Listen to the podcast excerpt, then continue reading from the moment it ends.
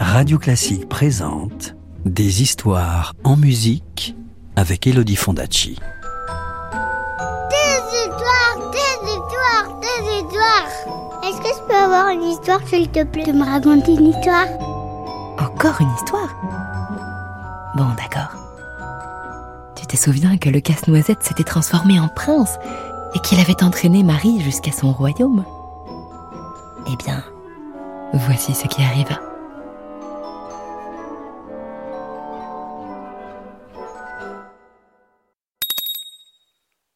Chapitre 5 Le royaume des douceurs.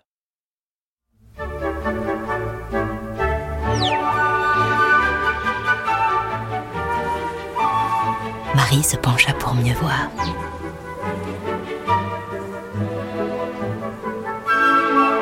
De majestueuses montagnes se dressaient jusqu'au ciel, sauf que ces montagnes n'étaient pas faites de pierre comme les montagnes le sont d'habitude, mais de meringues.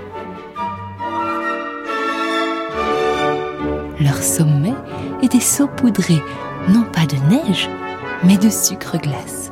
Et sur leur flanc, on voyait une forêt de sapins, qui n'étaient pas verts et piquants comme les sapins le sont d'habitude, mais roses et doux comme des flocons de coton, tout simplement parce qu'ils étaient faits en barbe à papa.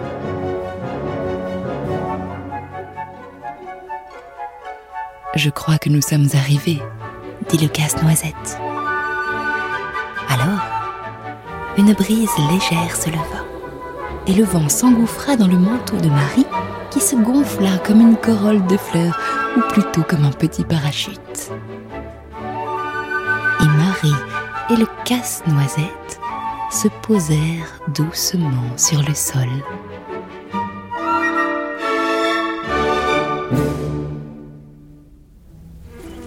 Ils atterrirent dans une prairie semée de fleurs de toutes les couleurs, mais chaque brin d'herbe, chaque coquelicot, chaque pâquerette était en sucre candi. La petite fille se pencha pour goûter un bouton d'or, mais déjà le casse-noisette l'entraînait par la main en disant Viens Marie, on nous attend au palais. Ils longèrent une route pavée de nougats, bordée de grands arbres en forme de sucette, à l'ombre desquels un ours en guimauve faisait tranquillement la sieste. Ils traversèrent un village où les maisons étaient en pain d'épices avec des toits de caramel et où les fontaines lançaient joyeusement des jets de grenadine et de chocolat chaud. Enfin, ils arrivèrent devant un lac couleur d'or, qui n'était pas rempli d'eau, mais d'un miel délicieusement parfumé.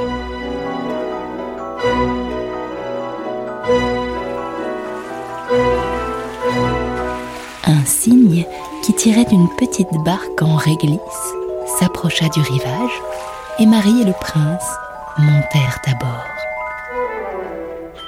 Au centre du lac se dressait un magnifique palais entièrement construit en nougatine et en choux à la crème qui ressemblait à une grande pièce montée. Sur le seuil se tenait la fée dragée. Je vous attendais, dit-elle. Je vous ai préparé un goûter. Et elle les conduisit à l'intérieur.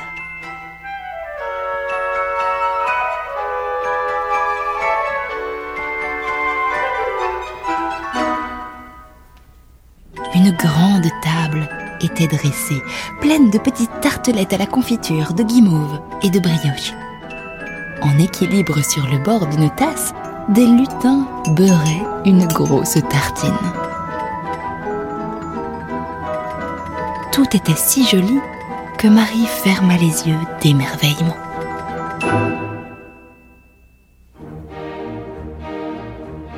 Quand elle les rouvrit, elle se trouvait dans son lit et sa maman la regardait en souriant.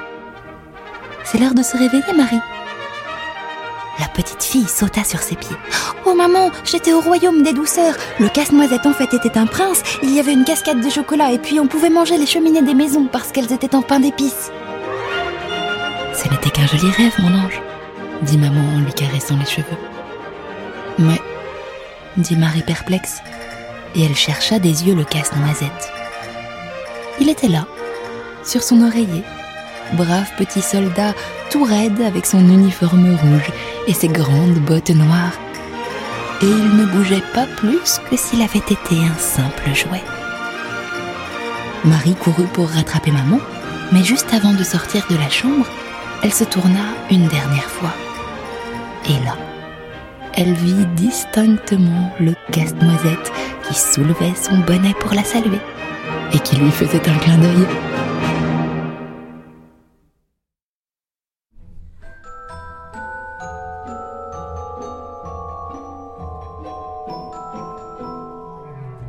C'était Casse-Noisette, une histoire écrite et racontée par Elodie Fondacci sur une musique de Piotr Tchaïkovski. Retrouvez Casse-Noisette en livre CD aux éditions Gauthier Langros et d'autres contes sur radioclassique.fr. Radio Classique, des histoires en musique.